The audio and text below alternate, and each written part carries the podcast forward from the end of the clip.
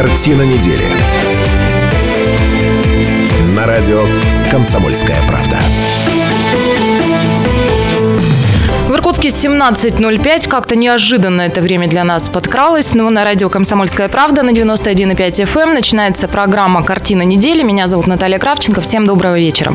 А, каждую пятницу в это время мы собираемся в студии для того, чтобы обсудить главные события семи уходящих дней. А сегодня мы, как и в предыдущей программе, вновь в таком составе. С нами пиар-специалист Глеб Русин. А Глеб представляет поколение 30+. И уже во второй раз готов выступить в амплуа трудолюбивого гедониста подкаста. Привет, Глеб. Привет. А наш постоянный ведущий историк, политолог, а, популярный блогер Сергей Шмидт. Сегодня Сергея пересадили. Привет, Сережа. Здрасте. Как-то мне даже одиноко без тебя, и одиночество мое а, скрашивает разве что а, то, что сегодня со мной рядом а, профессор, доктор исторических наук Станислав Гальфарб. Он представляет поколение 50+, ну а Сергей будет говорить от лица поколения 40-летних. Наташа считывает только тех, кто в метре от нее, кто дальше уже не входит в ближний круг? Нет, нет, вы все попадаете в мое поле зрения, и поэтому давайте будем готовиться работать. За пределами Наташиного одиночества. Я никак не одинока, потому что наши слушатели и наши зрители а, сегодня с нами. Смотреть трансляцию можно на сайте kp.ru.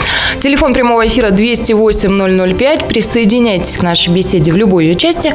Ну, а о чем мы намерены говорить сегодня? А, в Иркутске сегодня и завтра сухой закон. А, я могу вам сказать, что некоторые вошли в эту студию, брякая бутылками, потому что обескуражены этой новостью, этим запретом. Интересно, кто? А, ну...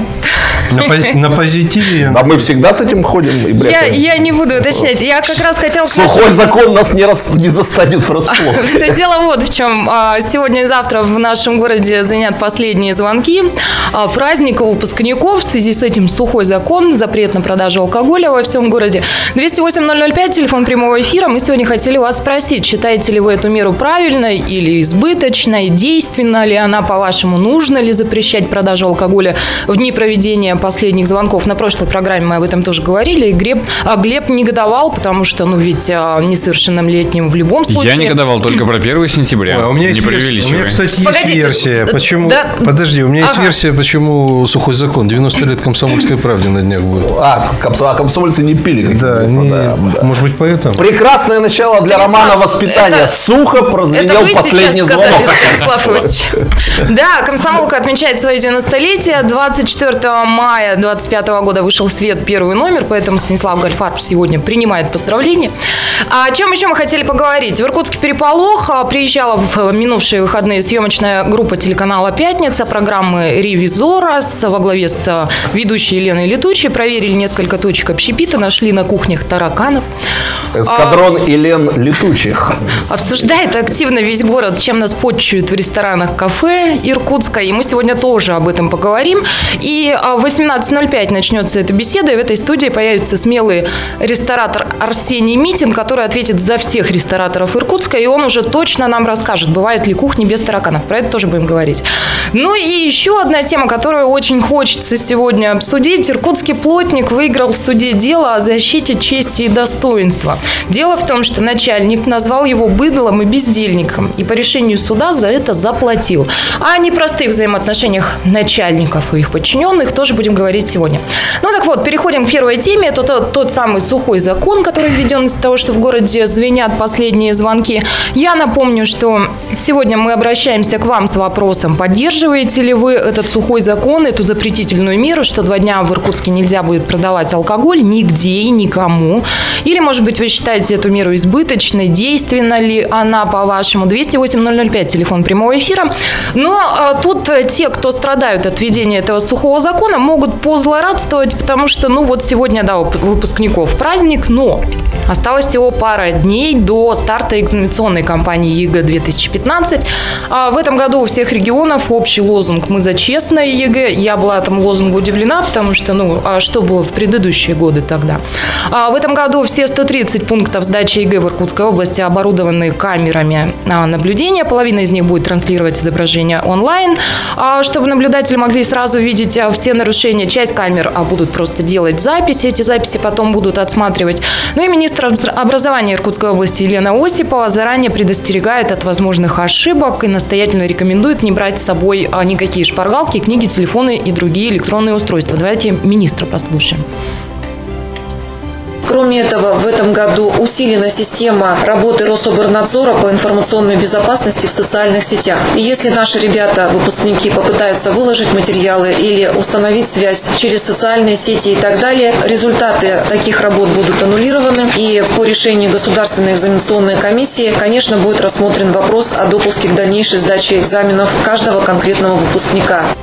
Ну, ЕГЭ – это такая страшилка, и вот видите, с каждым годом все строже, теперь уже и камеры, и все это будут отсматривать, и еще и социальные сети выпускников теперь будут мониторить, а, их профили в соцсетях, а, чтобы где-то что-то не вышло. А как вам кажется, все это делает кампанию чище и прозрачнее, то есть вот проверка знаний становится более качественной, или это нервирует наших выпускников и влияет на их результат? Интересно, диссертацию еще никто не собирается писать, а роль ЕГЭ в том-то. Нет, ну хорошая тема. В принципе, для социологии образования отличная тема. Ну, я не знаю. Я дело в том, что являюсь, мы так гордо именуемся эксперты ЕГЭ, то есть я вхожу в число тех людей, которые проверяют работы единого государственного экзамена. Когда-то проверял историю обществознания, в этом году буду проверять только обществознание. И занимаюсь я этим с 2005 года, и я не помню ни одного года, чтобы под него не подверстывали какую-то кампанию за чистоту и за честность ЕГЭ. Поэтому, на мой взгляд, это такое рядовое э, информационное обеспечение процесса. ЕГЭ нуждается в высоком авторитете в российском обществе, не хватает ему немножко авторитетности. Поэтому такие кампании происходят. Мы продолжим об этом говорить, э, продолжим обсуждать э, и ЕГЭ, в том числе и перспективы нынешних выпускников э, на рынке труда и ситуацию в образовании, в принципе, да, профессор вот сегодня был на я научном совете, да. А, но, Станислав Ильич, мы не успеем уже в этой части программы. На 4 минуты мы сейчас прорвем, прорвемся, прервемся, а потом прорвемся, уже договорим про ЕГЭ. А сейчас короткая реклама и новости. Я напомню, телефон прямого эфира 208 005. Через 4 минуты мы продолжим. Оставайтесь на 91,5. Картина недели. На радио «Комсомольская правда».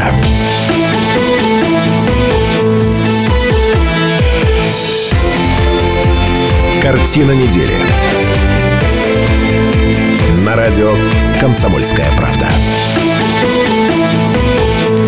91,5 FM на радио «Комсомольская правда» продолжается программа «Картина недели». В этой студии пиар-специалист Глеб Русин, а доктор исторических наук профессор Станислав Гальфарб, политолог, популярный блогер Сергей Шмидт. И все вместе мы обсуждаем главные события семи уходящих дней. Мнения этих людей должны составить для вас некую картину недели, но ваше мнение нам тоже очень важно. 208-005, телефон прямого эфира. Позвоните, присоединитесь.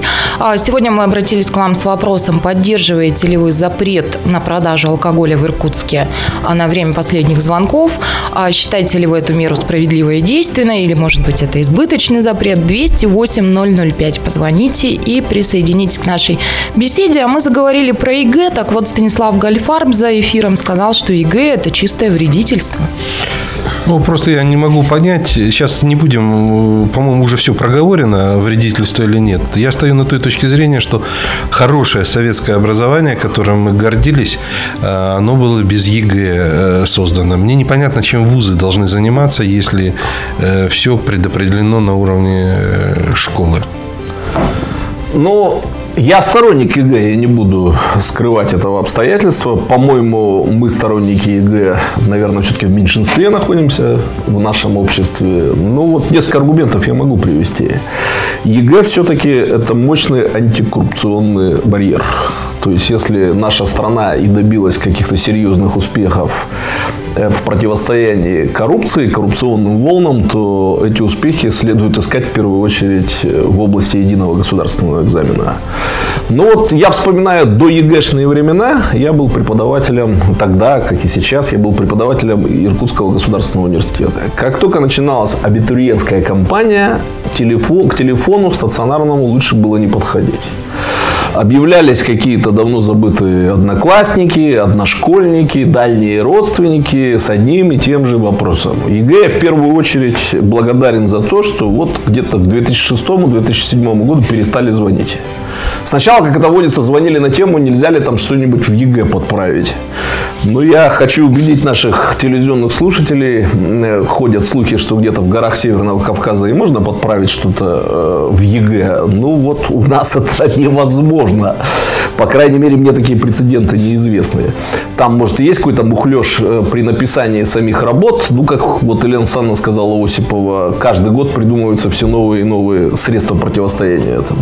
Это мощный антикоррупционный механизм. Действительно работающий антикоррупционный Слушай, механизм. Сереж, но а, скажи мне, а вот вопрос, э, есть ли все-таки вот то, о чем Станислав Иосифович говорил, допустим, есть ли, по твоему мнению, а, правда в словах, что все-таки ЕГЭ и вот эта вот система образования, которая Вымывает школьная, нет, что она, скажем так, менее эффективна и меньше заточена на какие-то там а, процессы познания, а больше просто на тестирование, да, на, Механические, механическое, на рефлексы. запоминание. Энциклопедичность, я бы так сказал. Ну, не бывает такого, чтобы одни плюсы и минусы. Ну, то есть, в принципе, есть такое. м, Думаю, да. Ну, вот сами посудите, да. Ну, все примерно э, отличают, там, не знаю, там, Наполеона от Гитлера и Багратиона от Жукова, да. Вот если вы читаете в работе школьника, э, ну, в ответах на ЕГЭ, что он не отличает этих вещей, да, и рассказывает о том, что Красной армией под Курском во время Курской дуги командовал Барклай де Толли, например, да, Красивая. а при Бородино Жуков нанес смертельный удар, значит, немецко-фашистской армии Наполеона.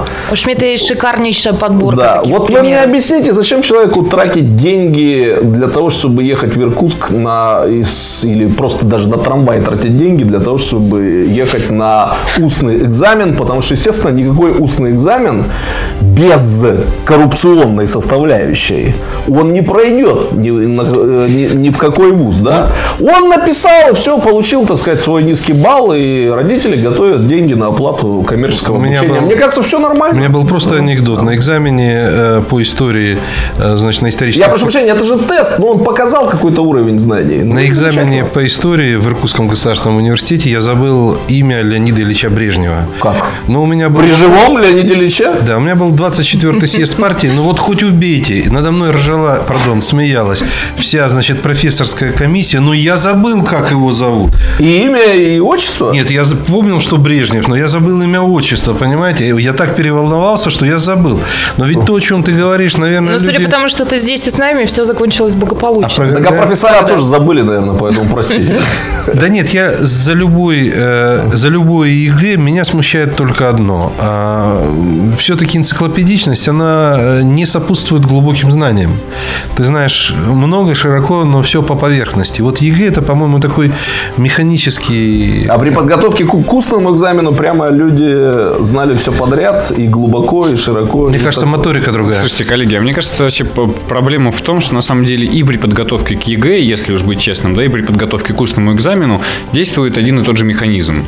Вы прям готовитесь, готовитесь, потом проходит экзамен, и через две недели в голове уже половины нету. Потому что если тебе этот предмет Да, не интересен да, да. или не нужен в последующем, да, по, по профилю, который ты выбрал дальше там а, высшего образования, то вылетит из головы и все. Еще одно соображение по поводу коррупционности. Так получается, что интересный такой, а, интересная схема. То есть а, борьба с коррупцией была эффективна, да, но, но, но понизила, тем не менее, получается, эффективность образовательной системы. Какой-то такой А вот и- парадокс. еще- Сейчас отвечу. Смотри, еще один такой маленький момент. Мне кажется, когда вводили ЕГЭ, у нас с демографией в то время было все классно. На каждое место было, по, пардон, 30-40 человек. У нас Это сейчас- было 10 лет назад, У по-моему. нас абитуры сейчас не хватает. Более того, я вам скажу, с сегодняшними ценами, которые утверждают вузы, это в среднем 123 тысячи в год. Еще два года назад было 63 тысячи. Не каждый доберется до высшего образования. Может быть, это правильно? Ну, каждому и надо, сказал я на, репли- ранее Шмидт. на реплику Глеба э, позволю себе отреагировать. Да? То есть, вот когда мы говорим о каком-то там низком уровне современных э, студентов и школьников, Э, я, кстати, не полностью разделяю эту точку зрения. Я-то сторонник э, концепции, что умные становятся умнее, глупые становятся глупее. Вот такое среднее звено выпадает. Мне все-таки кажется, что причиной этого всего является не ЕГЭ, а всеобщая интернетизация. То есть, вот поскольку это все совпало по времени, мы, ну, как бы переносим с одного явления на другое. Дело в том, что всеобщая массовая интернетизация, ну, я за гуманитарные науки могу только ответить, она привела к ситуации, когда ответ на любой вопрос, на любой вопрос, э, человек может найти в течение секунды, как известно, Упрощен. или двух, да. А знание-то у нас и опыт складывается через преодоление каких-то препятствий. То есть это процесс, да? Да, то есть если перед тобой ставил преподаватель вопрос, и ты разыскивал его в толстой книжке, ответ на него, это одна история. Если ты за секунду его находишь в Википедии, это совершенно другая история. Вот это как После раз- того, как ты трудился с толстой книжкой, ты уже каких-то вещей не забудешь, согласись, да? Просто это как раз вот и разница получается. То есть ты сам сказал, что ЕГЭ это тест, а до этого был экзамен. Ну да. Экзамен это больше, ну вот подготовительной работы э, и больше на самом экзамене работы ума, да, тебя могут расспрашивать, тебя могут пытаться как-то там крутить, вертеть. И дальше уже, если у тебя есть, э, ну, способности и есть опознание, ты, в принципе, практически из любой ситуации, ну, как говорится, на троечку, но выйдешь. Ну да. А тест, он, э, скажем, ну, отражает только, да, общий какой-то минимальный набор. Ну, хорошо это или плохо. Ну, Глеб, дело. давайте вот еще что скажем. Вот мы с тобой умеем разговаривать, да? Нас даже вот на радио позвали поразговаривать. А есть же люди, для которых совершенно некомфортна ситуация устного экзамена, которые действительно могут растеряться. И вот Станислав Иосифович даже в свое время Леонида Ильича позабыл, да, от страха. Позабыл. Вот. Не от любви же, а от страха. Поэтому для них-то как раз вот э, ситуация ЕГЭ более чем комфортна. Вот действительно комфортно. Многие люди говорят, ну, замечательно, что есть ЕГЭ. и не надо смотреть на этого страшного экзаменатора. Позвольте, Ну, я немножко в другое русло нашу беседу направлю, потому что в этой части программы мы успеваем дать еще один комментарий Елены Осиповой, это министр образования Иркутской области. А, любопытная вещь, вот что происходит. В нашем регионе сознательно взращивают физиков и теснят лириков. Самым востребованным предметом является обществознание. Это традиционно. Сдают его 8853 выпускника. На втором месте по популярности физика. Это 3663 выпускника этого года. И на третьем месте история. Это 3218 человек. В этом году мы увеличили количество ребят, которые сдают физику. Это целенаправленная работа в регионе. Мы обозначали задачу повышения ребят, которые будут сдавать физику, увеличение количества на выпускных экзаменах перед нашими педагогами еще в августе, поскольку востребованность специалистов инженерно-технического профиля в регионе возрастает. Ну вот рыдайте, гуманитарий. Да хочу тут рыдать, это все понятно. Слишком много было гуманитариев на выпущено, я не хочу называть эти специальности. Их просто переизбыток. А рабочих рук просто не хватает. Представители этих специальностей, я думаю, широко представлены в этой В студии. принципе, Ну, меня бы Станислава Иосифовича вполне хватило для удовлетворения нужд Иркутской области. В крайнем случае, за экспертной помощью мы с Глеб- Глебу бы Глеб, ну мы с тобой На лишние, полставочки. да, да. На четверть. Вот. Нет, ну это хорошее дело. Давно же уже говорят о том, что лириков надо приподнажать-то, наверное, да? э, будет круглый стол. Страна живет, когда э, работают, Работают заводы. заводы. Я просто, извиняюсь за выражение, не знаю, профессору можно сказать или нет, ображался. Ну, профессору, который забывал имя Леонида Ильича, можно многое, А вот. многое Ну, позволить. зато И я- это многое мы вам наверняка позволим, но уже в следующей части программы через 4 минуты оставайтесь При на живом 91,5 Леониде Ильиче. Картина недели. На радио «Комсомольская правда».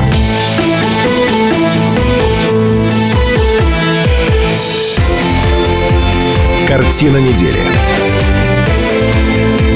На радио «Комсомольская правда». Радио «Комсомольская правда» продолжается программа «Картина недели». В этой студии сегодня профессор Гальфарб. Он пребывает в игривом настроении, потому что на этой неделе «Комсомольской правде» а, исполняется 90 лет. Юбилейная у нас чё неделя осталось? торжества. Да. Также сегодня с нами Сергей Шмидт, который всегда неизменно бодр. А, и Глеб Русин вот уже вторую программу ведет вместе с нами. И Глеб, мне кажется, самый серьезный человек во всей нашей компании. Я страшно рада, что он у нас появился. Хорошее название для фильма ужасов. Профессор в игривом настроении. Ну, и так, я бы предложила все-таки завершить тему ЕГЭ и перейти к следующей теме. Тем у нас сегодня немало, нужно обсуждать. Можно я скажу кое-что? юным слушателям, если они нас слушают, что такого хорошего в ЕГЭ, э, о чем можно следует помнить во время заполнения этих самых тестов, как их называют все, хотя там не только тестовая часть, ну ладно, э, эту, этот миф очень сложно опровергнуть. Вы знаете, если бы вы сдавали устный экзамен и допустили какой-то такой кричащий элемент неправильного ответа, то комиссия могла бы вам серьезно снизить оценку. Это Станиславу Осичу повезло, что комиссия вошла в его положение, когда он забыл имя Леонида Ильича. Разглядели в нем будущего профессора и дали путевку Они жизнь. решили, что это анекдот. А вот в ЕГЭ история другая. Там, если вы даете какой-то неправильный ответ, это просто ноль. Это не минус балл, это не минус 2 балла, не минус 3 балла. Вам просто ничего не добавляют, но ничего и ничего не убавляют. Поэтому ЕГЭ позволяет возможность, э, если даже человек путает Наполеона с Гитлером и Жукова с Багратионом, да, он может прекрасно ответить на все остальные вопросы и получить высокий балл. А при устном экзамене он получил бы сразу 2 с минусом. Я даже не знаю, это Хорошая хорошо система, или... хорошая система, наверное. Давайте все-таки пожелаем всем а, успехов на ЕГЭ, кому предстоит не пройти путать, это да, серьезное испытание, ни не путать, а, да, и не повторять ошибок а, профессора Гольдфарба. Всем, Брежнева. всем теперь советую, если имя забыли, говорите господин или товарищ. Это тоже принимается. Ну, да, и говорят же еще, когда отчество не помнишь, надо говорить как-то просто. Уважаемый. Да, уважаемый. Дальше мы идем. А, Несколько новостей на этой неделе пришли из депутатского корпуса. Чиновники и депутаты в Приангарии больше не будут получать золотые парашюты. Такие, да, наступили на горло собственной песни, приняли инициативу а, в Рио губернатора региона Сергея Ерощенко. Так, кстати, мы узнали о том, что у них были золотые парашюты. Я, например, этого не знал. А вот что у правда, депутатов были да? какие-то золотые парашюты. Да.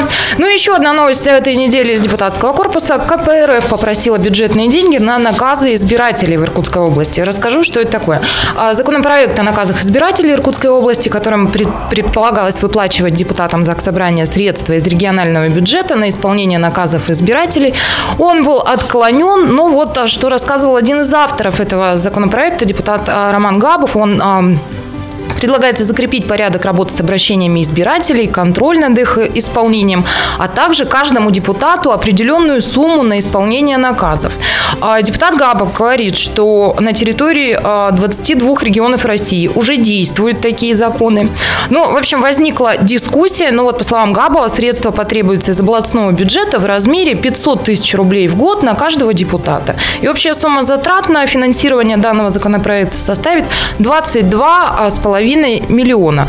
Депутат Илья Самароков уверил коллег, что это очень хорошая инициатива и привел в пример а, соседнюю территорию. Например, а, в Бурятии на исполнение наказов депутатам Народного Хурала выделяется по 50 тысяч рублей каждый месяц. У нас этого нет. А, Долго обсуждали эту инициативу, этот законопроект. В итоге его отклонили. Но отклонили прежде всего потому, что... ну, есть такие процессуальные, что ли, там неточности, да, то есть термины не определены в законодательстве, не прописаны и так далее. А, Но сама инициатива, по-моему, достойна того, чтобы вы ее сегодня обсудили. А есть в мире вообще какие-то прецеденты, чтобы парламентарии получали вот Ну, вот Роман дело? Габов говорит, что на 22 территориях а, Это Россия. России, да. А меня интересует, мы же всегда ссылаемся на международный опыт. Да нет, конечно. Нет? Ну, по-моему, это бред какой-то. Может, в другой какой-то форме выдают деньги? По-моему, тут как бы за бюджетные средства помогает пиару отдельных депутатов. Нет? Бюджетные средства. Да. Ведь в сущности, э, я, конечно, не знаток прямо э, там в экономике, да, но бюджет это такая вещь, которая формируется из налогов во многом. Как из налогов там крупных корпораций, так и из налогов, собственно, на- Нас наших с вами. То есть получается великолепная ситуация. Есть такой депутат, есть мы, которые платим налоги, и депутат просит бюджетные деньги, то есть наши с вами частично, чтобы наши же поручения за наш же счет выполнить. Ну, то есть, в принципе, во-первых, возникает вопрос, зачем здесь депутат? Ну, то есть, наши деньги, наши желания, а депутат как бы вот как бы что? Верните нам наши деньги, мы сами Ну, выполним собственные наказы. Я бы вот, я не знаю, как мне сейчас на позитиве быть или нет. Как ты скажешь? А как ты считаешь нужным? Тебе А. можно все, комсомолки 90 на этой неделе? Вот э, если тратишь 500 тысяч рублей, но в итоге получаешь 3 миллиона э, прибыли, то я бы за такие... Станислав Ильич, а приведите, пожалуйста, пример, что вы имеете в виду, какой такой наказ? а, Вот-вот-вот, да. Ну, Например, это же наказ, ну, это же например, не чтоб нам инвестпроект. Ну, например, сейчас... А Праздновать столетие комсомолки. Нет, По-человечески. По-человечески, да. Ну, к примеру, э, была, бы- я знаю, что в налоговой системе все время идет улучшение системы администрирования. Там вкладываются деньги, предположим, для того, чтобы новую программу разработать, внедрить. Вы Там- думаете, они будут делать новых депутатов? Я не знаю, что они будут делать. Я против. Это, кстати говоря, я против этого, но я пытаюсь найти тот зерно, которое кому-то пришло в голову. Кто-то ж Нет, додумался. это до этого. пришло в коммунистическую голову. Я правильно понял, что там коммунисты Да. выступили? Но э, коммунистическая идея предполагает как раз умение тратить деньги, раздавать деньги, распределять деньги. Да? То есть, когда там э, говорят о том, что государство тратит деньги как пьяный матрос в кабаке, да, имеют в виду в первую очередь такое вот левоориентированное государство. Я не осуждаю коммунистов. Они должны заниматься эти, такими вещами. Но пусть они замещ- занимаются этими вещами в те времена, когда денег много. Вот кризис пройдет, э, цена на нефть опять вернется на прежние позиции, холодная война закончится, денег будет море, как было в 2000-е годы. Мы тут и выпустим добрых коммунистов, которые вот так замечательно эти деньги распределят. Ну, все-таки давайте мое пофантазируем, предложение. что это могло бы быть. Вот средства потребуются из областного бюджета в размере 500 тысяч рублей в год на каждого депутата. Что это может быть такое? Это пиар, персональный пиар. Э, Ну. Глеб, наверное, поддержит как пиарщик. Персональный Глеб, пиар э, депутатов будет за государственный счет. Он будет выполнять какие-нибудь как бы типа наказы, возможно, от тех граждан, которых он будет сам просить эти наказы сочинить. И за государственный счет э, прославлять свое Не, ну, у собственное нас доброе имя. Шмидт, идет- ты уже все разложил вообще без, без Ну, моей согласен? У нас вообще все за государственный счет делается. Нет, здесь есть еще вот одно такое соображение. Ведь, в принципе, если брать некое идеальное устройство, такую идеальную картину депутата, да, то есть депутат – это представитель народа, который, собственно, выдвинут и избран ровно для того, чтобы нужды народа как-то Выполнять защищать и наказы. выполнять. Короче говоря, лоббист народа. Ну, Да. и получается вообще бессмысленно. Тогда, собственно, мы тебя и так выдвинули, избрали, чтобы ты как-то, ну, о нас заботился на том уровне, то почему ты тогда сознательно на это шел без денег? Ну, то есть без всяких вот этого При финансирования денежной наказов, да? подпитке, заботе моей тогда не будет Не, вы знаете, предела, вот мы сейчас понимаешь? рассуждаем исключительно так. Обывательски. Да, обы- вот хорошее слово ты придумал, обывательски. Я думаю, что все люди очень умные, и если кому... Я пытаюсь логику найти в этом. А, ну, я не знаю, и никак не могу найти. Вы Я знаете, дал подсказку. Коммунистическая логика. Да. Есть еще одна такая логика, э, да простят меня депутаты, но очень часто получается так, что реальных результатов видимых, осязаемых для избирателя не видно. Вот они сидят, заседают, ну там принимают бюджет, регион и вообще какие-то важные дела. Ну чего вот они делают, думает э, избиратель. Что, я не вижу, я не щупаю это, да. Вот у меня как была вытоптанная лужайка во дворе, да, и разрушенный асфальт, вот ничего не делается. Это, конечно, идеальный, по идее, способ показать, что депутаты там не просто так, а небожители для а чего-то. пять да. наказов выполнил по 100 И тысяч всё, рублей. и все- Пять старушек рубль. Да, все на самом деле рады, потому что Чего это, опять это, старушек? это- Анекдот, такой. это реальное дело и реальный результат. И вообще-то так и должно быть. Вопрос только один, непонятно, почему все это должно быть за бюджетные Вот, деньги. вы знаете, Анекдот, Раскольников, вы почему убили старушку за 20 копеек? Зря вы так 5 старушек рубь. Вот, э, я- 5 наказов, 500 тысяч. Вот у нас в холдинге такая система. Вот прихожу я к редактору и говорю, слушай, Владимир Николаевич, может, газету вот такую секую сделаем? Он говорит, классно, квартиру свою заложи и попробуй. Я бы на самом деле пошел примерно по, по такому же пути. Одному-двум депутатам дал бы 500 тысяч рублей. И через год спросил бы о результате. Нет, ну тут мы проговорили уже о том, что наказы депутатам это все-таки не инвестпроекты, да, и ждать какой-то отдачи в денежном эквиваленте от э, выполнения этих наказов, ну, Дайте нам с Русином по 500 тысяч рублей, а через год ищите нас, Ох, мы чтобы накажем, спросить о результате. Не, ну вас найти несложно. Каждую пятницу Это в сейчас. 17.05 на А радио 500 тысяч, да, «Комсомольская и правда». уже будет все не так просто. Пока-то вы прикованы к одному месту, а так мы приобретем мобильность Я услышала и твою- социальную, и географическую. Я услышала услышала твою реплику, я тебе отомщу. Глеба Русина во второй части программы с нами не будет. Э, Нет, нет, нет. Они я- обрезают мне провод. Они обрезают мне провод. Нет, а Глеб нас покинет, а, так нужно, да, по своим обстоятельствам. Теперь, Но да, конечно, его место займет ресторатор Арсений Митин, и а, у него мы спросим, как обстоят дела в иркутском общепите, чем нас всех кормят, а, что вскрыла проверка ревизора. Обо всем этом будем говорить, внимание, через 20 минут, 18.05. Картина недели. На радио «Комсомольская правда».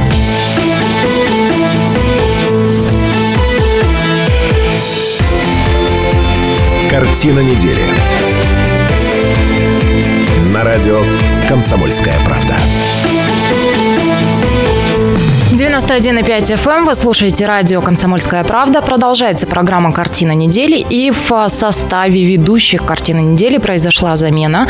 А В этой части программы вместо пиар-специалиста Глеба Русина с нами а, ресторатор Арсений Митин. Арсений, добрый вечер. Здравствуйте. И чуть позже мы объясним суть этой замены и объясним, почему мы сегодня пригласили к нам в гости смелого ресторатора, который готов отвечать за весь общепит Иркутска. Ну и по-прежнему в этой студии Сергей Шмидт, историк, популярный блогер, а Станислав Гальфарб, доктор исторических наук, профессор. Меня зовут Наталья Кравченко. Еще раз добрый вечер, иркутяне. Телефон прямого эфира 208-005. Вы можете присоединиться к нашему разговору в любой его части. Ну так, собственно, вот, под- подобрались мы а, к теме.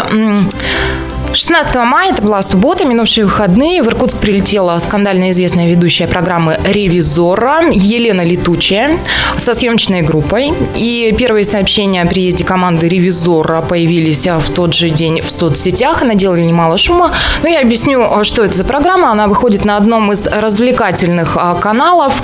И суть этой программы заключается вот в чем. Ведущая а, посещает отели, рестораны, бары, заведения общепита с проверкой, делает а, проверку и вот в своей программе показывает и рассказывает, к чему пришли.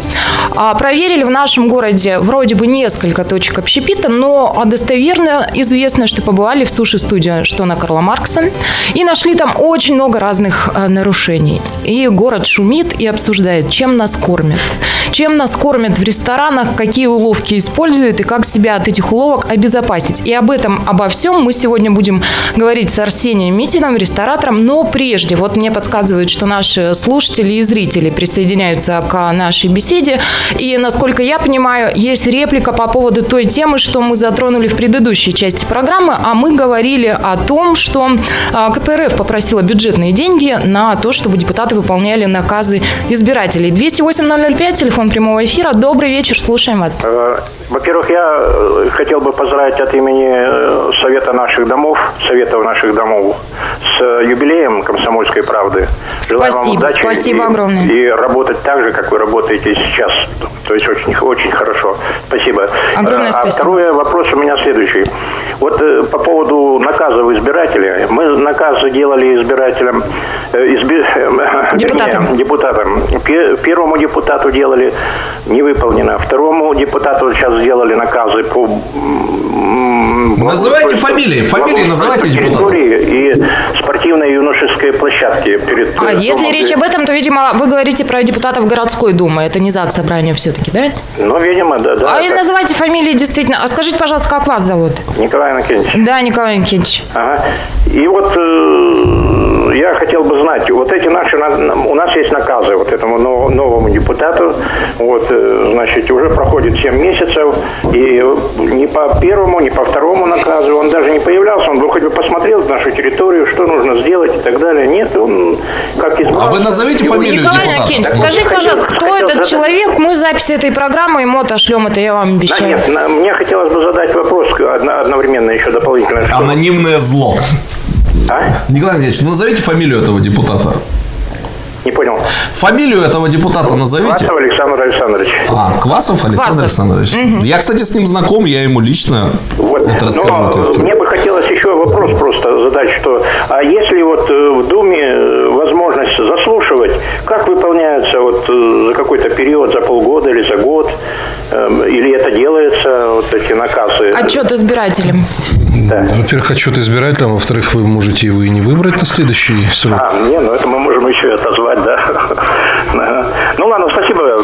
Николай Никитич, спасибо вам за звонок. Я Сергей Шмидт. Ну вот мы вам уже пообещали в эфире, что запись этой программы мы Квасову обязательно перешлем. И... Да, но минимум трое здесь присутствующих знакомы с Квасовым Александром Александровичем. На мой взгляд, это должен быть не худший депутат в, госу... в городской думе, поэтому... Пускай придет на площадку. Да, Сереж, ну давай с двух сторон, в общем, запись передадим и лишний раз а, напомним о чаяниях избирателей. Ну, а теперь все же к той теме, о которой мы хотели поговорить сегодня с Арсением. Арсений ресторатор, смелый ресторатор, который вот согласился ответить на все наши вопросы.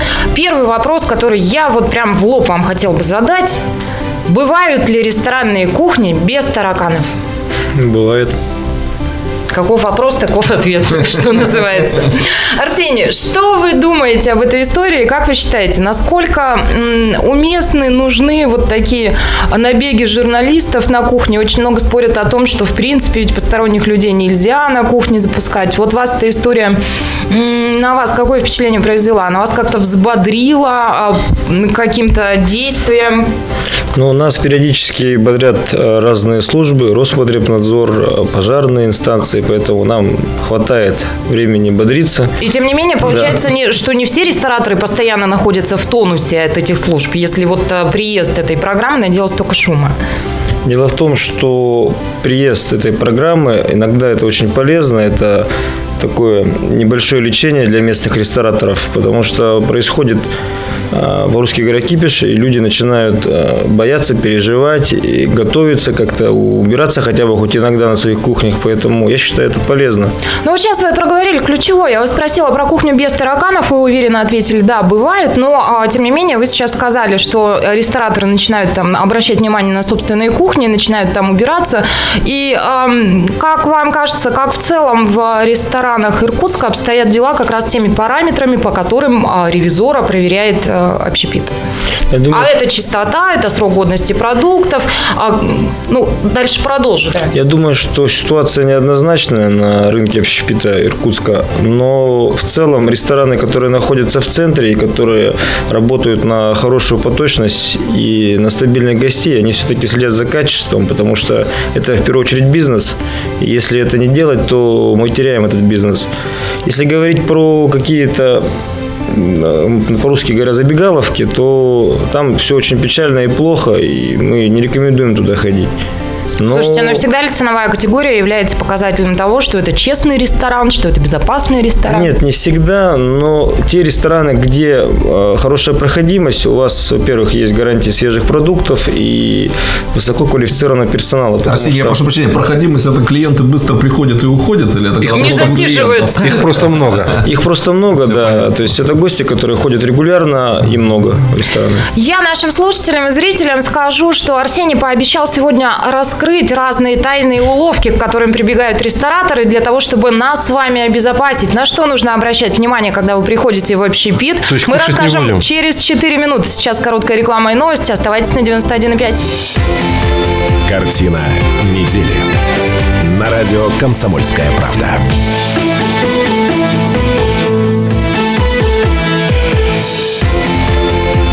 Картина недели на радио «Комсомольская правда».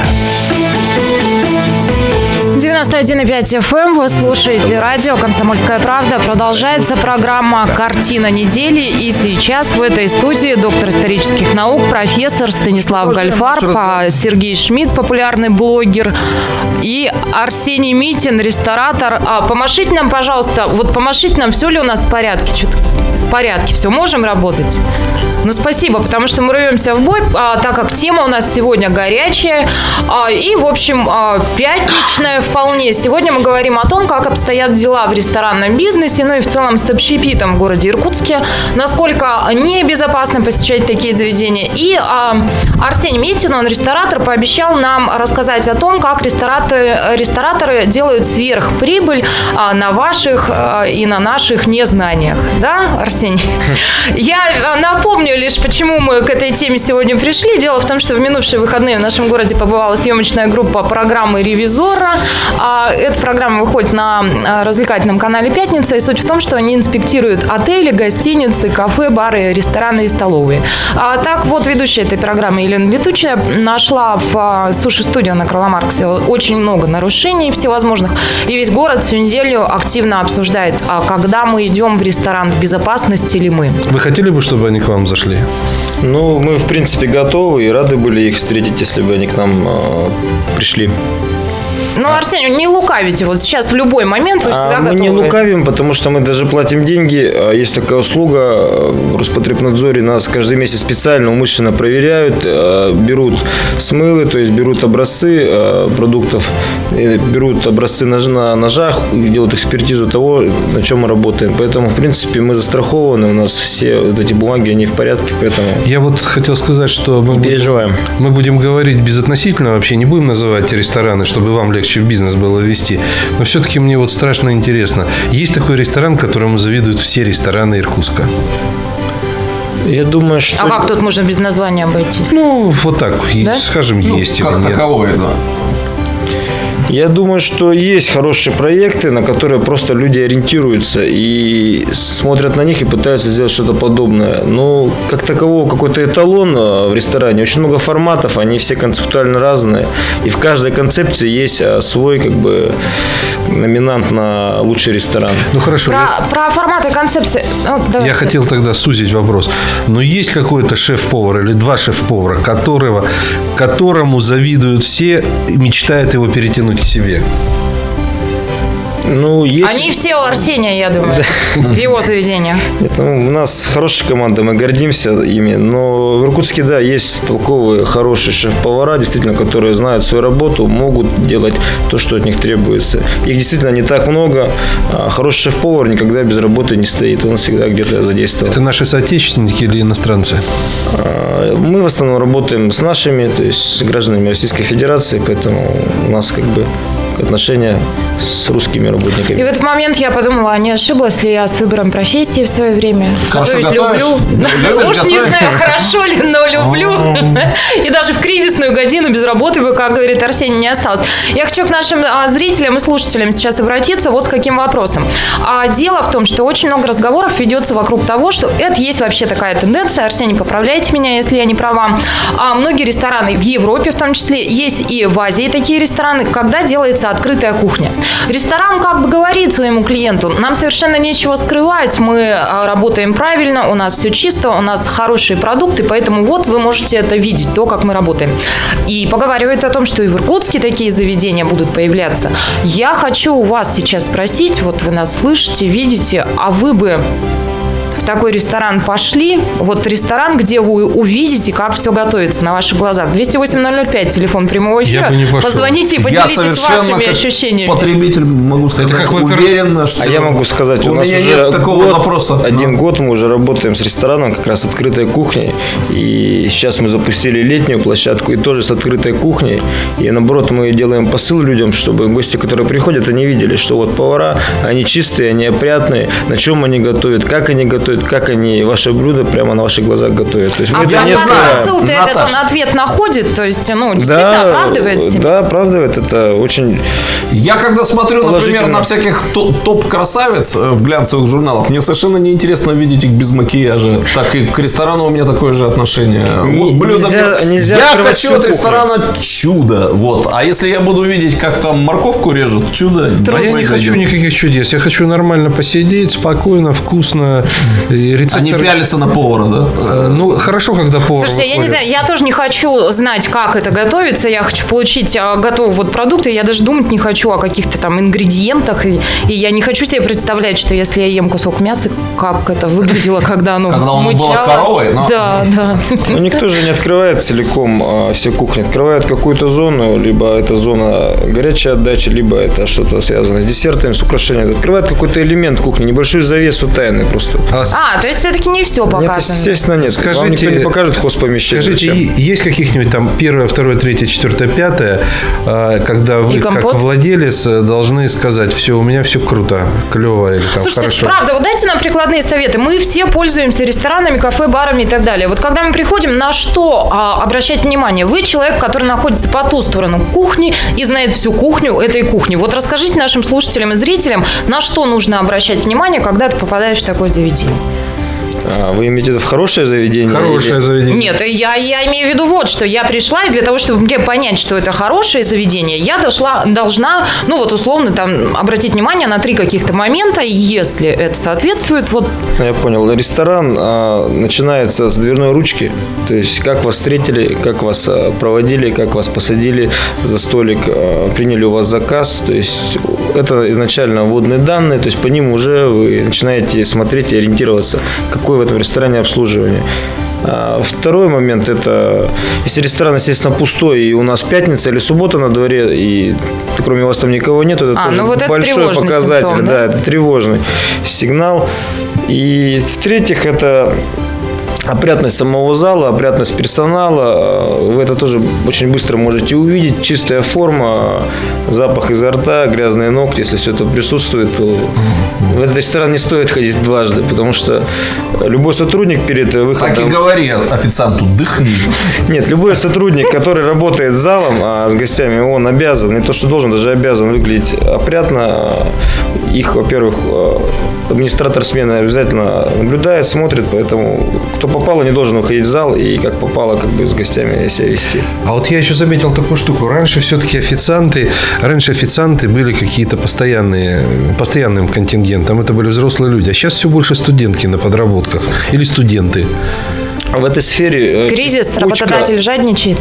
Нет, текучка 120% в год э, кадровая, особенно по линейному персоналу и по официантам в том числе.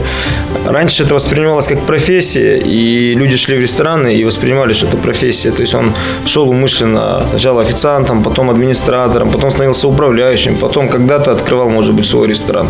Сегодня для многих ребят это такой некий транзит э, между учебой и основной работой, когда они могут заработать какие-то деньги, немножко научиться в этом социуме пожить, пообщаться с людьми и идут дальше. Это очень странно, потому что в последнее время появилось огромное количество всевозможных на телевидении кулинарных шоу. И мне кажется, престиж профессии, он должен был, наоборот, возрасти существенно. Вы говорите, что это транзит. Хочу А- кулинарное шоу у нас. В эфи- По радио вы предполагаете кулинарное Ну, шоу? у нас же все равно телевидение будет транслироваться в эфир. Почему бы А нет? Арсений мог бы на радио рассказывать и описывать, как готовится блюдо, его ароматы и запахи, да? Ну да ладно, Арсений, считайте, что вам сейчас поступило деловое предложение от профессора Гальфарба, будем об этом думать. с Расскажите, очень много говорится о том, что кризисные сейчас времена, а вот ресторанный бизнес, он это ощутил на себе? Мы ощутили это примерно в 20-30% потери прибыли на этот год по сравнению с предыдущим годом. Поэтому мы, конечно, чувствуем, не так, как в Москве до ребят докатилось, но небольшой спад он и есть в этой отрасли. Скажите, правда ли, а, что стали меньше есть, но пить меньше не стали? Вот говорят, есть такая тенденция. Ну, вот у нас почему-то, вот по нашему опыту, мы наоборот обратили внимание, что, видимо, идет э, как бы популяризация здорового образа жизни, и наоборот народ э, стал больше следить за правильным питанием, и наоборот меньше потреблять алкоголя. Если Мы говорили катится, об этом на прошлой передаче. э, ра- Раньше, если это у нас, То есть у допустим, вас скучные заведения для скучных нет, людей? у нас есть питейное заведение именно с живой музыкой, с танцполом, то есть там, где конкретно люди приходят оторваться. Сейчас мы смотрим, что количество сильно выпивших людей в наших заведениях, оно сокращается. Причем те люди, которые раньше это делали более так заурядно, сейчас они как-то начинают это делать меньше. Возможно, все-таки докатывается какая-то у нас Куда мы спортивная Я тематика. думаю, я думаю, они читали о здоровом образе жизни в «Комсомольской правде». Ну, за 90 лет там можно А было кушать, больше кушать меньше не стали. Люди ходят в рестораны, заказывают. Единственное, что в связи с кризисом немножко счета, то есть средний чек, он подубавился. Это да, это есть такое. Я напоминаю нашим слушателям и зрителям, Арсений Митин, ресторатор, сегодня отвечает на наши а, вопросы о том, как обстоят дела в общепите Иркутска. Мы сейчас прервемся на 4 минуты, и в следующей части программы поговорим уже совсем о другом. А, 208-005, оставайтесь на 91,5 FM, тема, которую мы будем обсуждать, вот, ну, мне кажется, очень интересной. Картина недели. На радио «Комсомольская правда».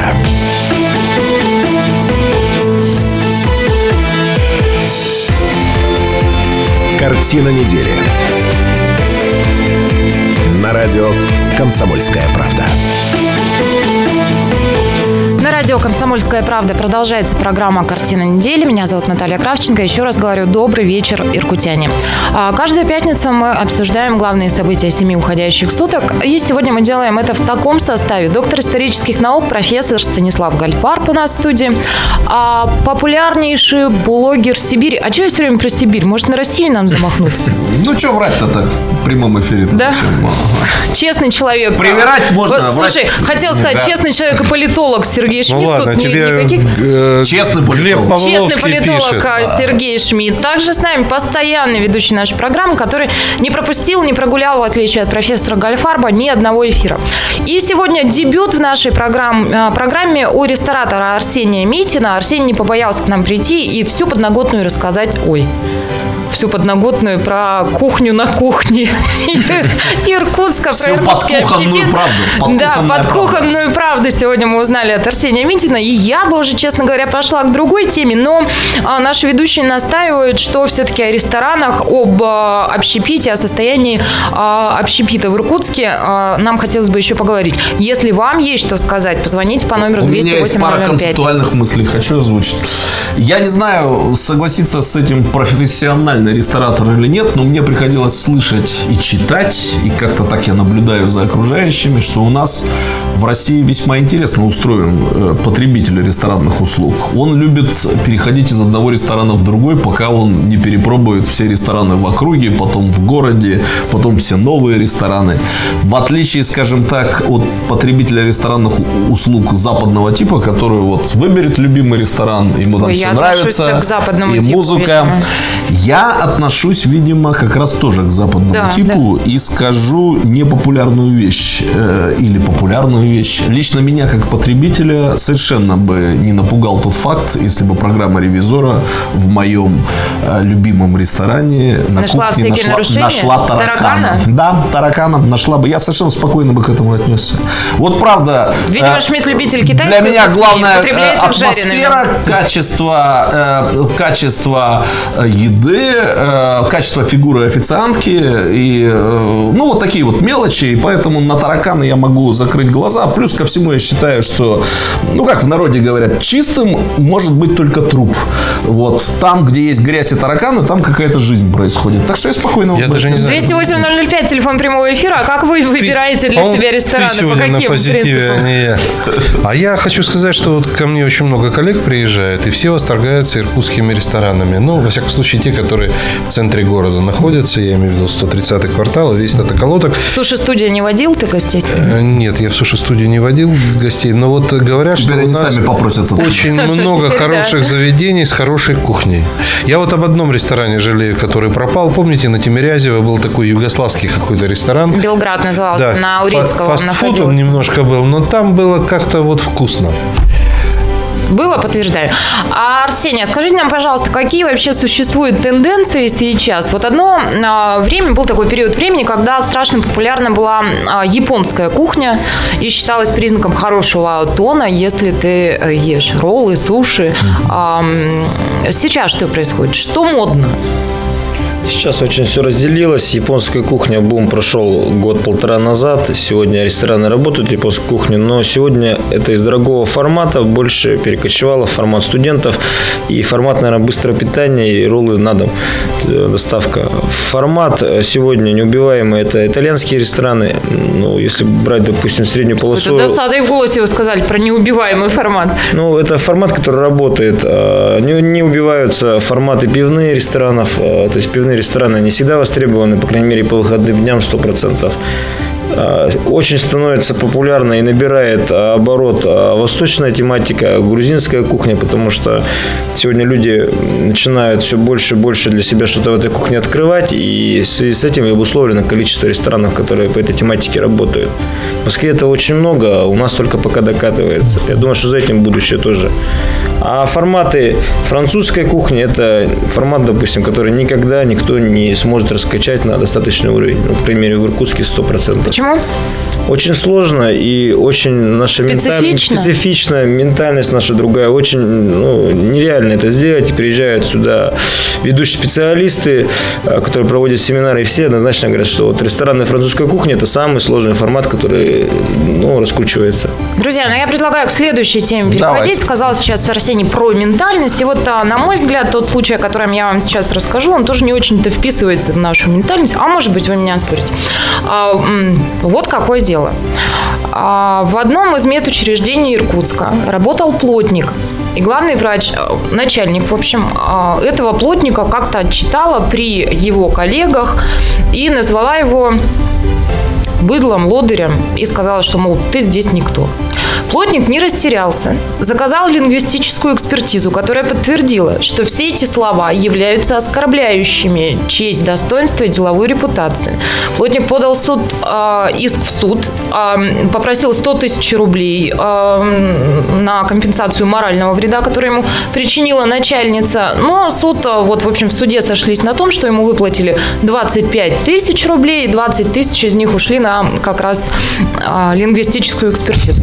Да он краснодеревщик какой-то был. Но- У меня есть концептуальная общем- мысль по этому поводу. Ну, давайте обсудим. Мне, правда, интересно поговорить о том, как выстраиваются взаимоотношения начальников, подчиненных. Но мне кажется, плотник вот создал некий прецедент, и многие начальники сейчас а, будут, мне кажется, обдумывать. А еще помните зарплату там 100 тысяч, ру- 50 тысяч рублей, 25 тысяч рублей этими копейками выдать. Тоже. Но моя концепция, она такая. Поскольку наш город, как известно, осенен именем великого русского писателя Антона Павловича Чехова, который тут назвал наш город интеллигентным, почти Парижем. Город вот- интеллигентный. Да, только французская кухня у нас не переживается, а так в целом Париж. А э, перу Антона Павловича Чехова принадлежат знаменитые слова. Ты, каштанка, супротив человека, все равно, что э, плотник супротив столяра. И вот, мне кажется, э, плотник отомстил за всех плотников городу Чехова. А вот да. Вот такая такая у меня концептуальная мысль Вы по знаете, этому вот поводу. когда говорят Россию умом не понять, вот мне многое непонятно. Это вы как начальник Это я сейчас как, нач- как твой начальник выступаю сейчас. Только будьте аккуратны, потому что за слова «быдло» и «ты здесь никто», как выяснилось, можно выиграть дело в суде. Да.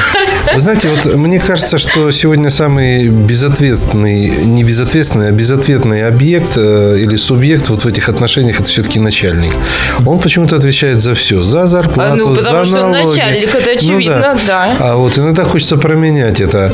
А, Но меня волнует вот другое. Вот самое меня волнует. 37 календарных дней отпуска. Вот, вот уходит человек зимой, а приходит весна наступила. За это время компании уже может не быть. За 37 дней это вот. комсомолка 90 Комсомолке лет живет. 90 лет, да. так у нас да. сильные корни, понимаешь? Арсений, вы своих подчиненных отпускаете на 37 дней в отпуск? Мы, если честно, стараемся отпуск дробить, потому что это непозволительная роскошь отпустить работника на, даже на 30 дней отпуска. Очень, очень сложно, потому что если это кухня, каждый работник занимает э, какую-то определенную должность в процессе, и если это звено выпадает, то мы где-то теряем в качестве. Поэтому для нас отпуск – это самая больная головная боль, которую... Как не только, как только закончится программа, мы с Сергеем оставим Арсения и Станислава вдвоем, дабы вы могли боль свою друг другу излить. И, и- Я вообще не знаю, есть ли на земле работодатель, для которого отпуск работника не было бы больной темой. Нет, спокойно. Я вообще Если такой найдется, его надо будет позвать. Я- у меня принцип очень простой. Я за то, чтобы вот сотрудник проработал, условно говоря, три года. Уволился, а потом ушел в отпуск. Понятный Спокойно. И нашли нового на Все по закону. Все по закону. Зарплата белая, социальные лифты и так далее. Но вот человек, понимаете, Что который это за закон о социальных лифтах у вас тут? У нас очень быстро делают люди карьеру. Это наш внутренний закон. Комсомольский? Я, я за, да, комсомольский. Я за то, чтобы сотрудник, который пришел, рассматривал свою новую контору как некую малую родину. Тогда устраивается, выстраивается нормальный с ним диалог. Вот комсомолки Я представляю плотник, как сказал врачихе. Я тебя как малую родину, а ты меня быдлом. Я вот не знаю, что он там сказал. А вот, но у меня мнение такое, что Ну, если человек... Неизвестно, что он сказал, но известно, что сказали ему. Так, помолчите. э, Очень мало времени, работать. Станислав Ильич. Я за то, чтобы человек привязывался душой к своему предприятию. Да Тогда это Не хотел уходить в отпуск. Малая Родина, привяжись душой. Крашенко, Устав. с тобой поговорим после эфира. Так. А, Значит, я за то, чтобы человек понимал, что он дает предприятию, и что предприятие может ждать от него. Чтобы работодатель просил в слезах работника, уйди в отпуск, уйди, а то он не говорит, нет, покину родину, Родина малую моя, родину и- не и- покину. И, не с места не сдаюсь. Друзья, у нас меньше минуты. Давайте резюмировать ваши ощущения от этой недели. Какой она была для вас? Русина укусил комар, поэтому День первого комара. это день первого комара, укусившего живого человека. Станислав, вы по- погрустнели. Я не погрустнел, я просто подумал, что на самом деле 90 лет комсомольской правде надвигается. Я всех читателей поздравляю с этим праздником. Мы его отмечаем очень скромно. Вот, книжками, новыми коллекциями и газетой, которую мы вам дарим каждый день. Ох, Арсений, надеюсь, что у вас неделя была хорошая. Во всяком случае, поздравляем вас с дебютом на радио «Комсомольская правда». Приго- Приходите к нам еще и спасибо. Услышимся в понедельник. Пока. Картина недели. На радио «Комсомольская правда».